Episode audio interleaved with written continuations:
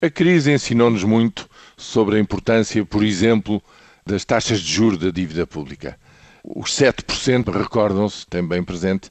foi assinalado como o limite, a fronteira acima da qual se estava em zona claramente de perigo quando se atingissem os 7% de taxa de juro de uh, obrigações de tesouro a 10 anos. Foi o anterior Ministro das Finanças quem o disse. Agora, há uma, uma outra linha estabelecida por Rui Machete de que abaixo dos 4,5% como que sairíamos da zona de turbulência. Bem, essa fronteira foi cruzada ontem. Justamente estamos agora ligeiramente abaixo, ao fim de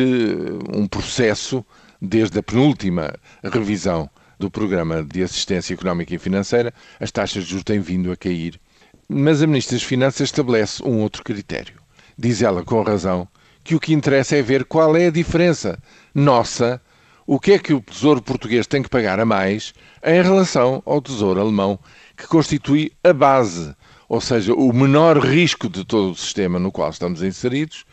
é a Alemanha quem o paga. E como também ela tem vindo a pagar cada vez menos, o que interessa é saber se nos estamos a aproximar do nosso referencial ou nos estamos a afastar dele. E a resposta é que nos estamos a aproximar mas que ainda há um longo caminho para fazer, porque, embora também se tenha cruzado a fronteira dos 300 pontos base, ou seja, de 3 pontos percentuais a mais de prémio de risco em relação a essa base, que são os Bund na Alemanha, e isso é muito positivo, o que é um facto é que tanto a Irlanda como a Espanha e a Itália, que no fundo é nesse campeonato que nós queremos jogar, estão claramente a meio caminho entre nós e a Alemanha. Isto quer dizer que há aqui um campo, seguramente de mais 100, 150 pontos base, 1,5%, que ainda está por percorrer para nos alinharmos a uma situação que para aqueles países já é historicamente bem melhor do que anterior à crise. Nós ainda não chegamos totalmente a esse patamar. Mas é aqui que entram as palavras do Presidente da República. No fundo, traduzido em números, o que tem vindo a ser discutido nos últimos dias é o seguinte: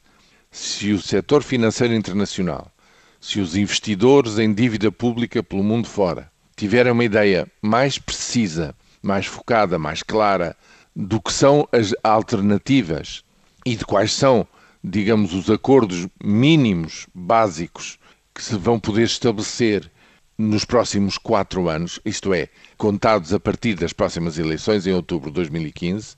se souber até 2019 o que é que aqueles que se perfilam com maior probabilidade para governar Portugal querem efetivamente fazer, então seria mais fácil percorrer este troço final que nos alinharia de novo com países bem maiores, importantes e, no fundo, ancorar-nos-ia mais numa zona de não turbulência, uma zona de maior tranquilidade dentro da zona euro.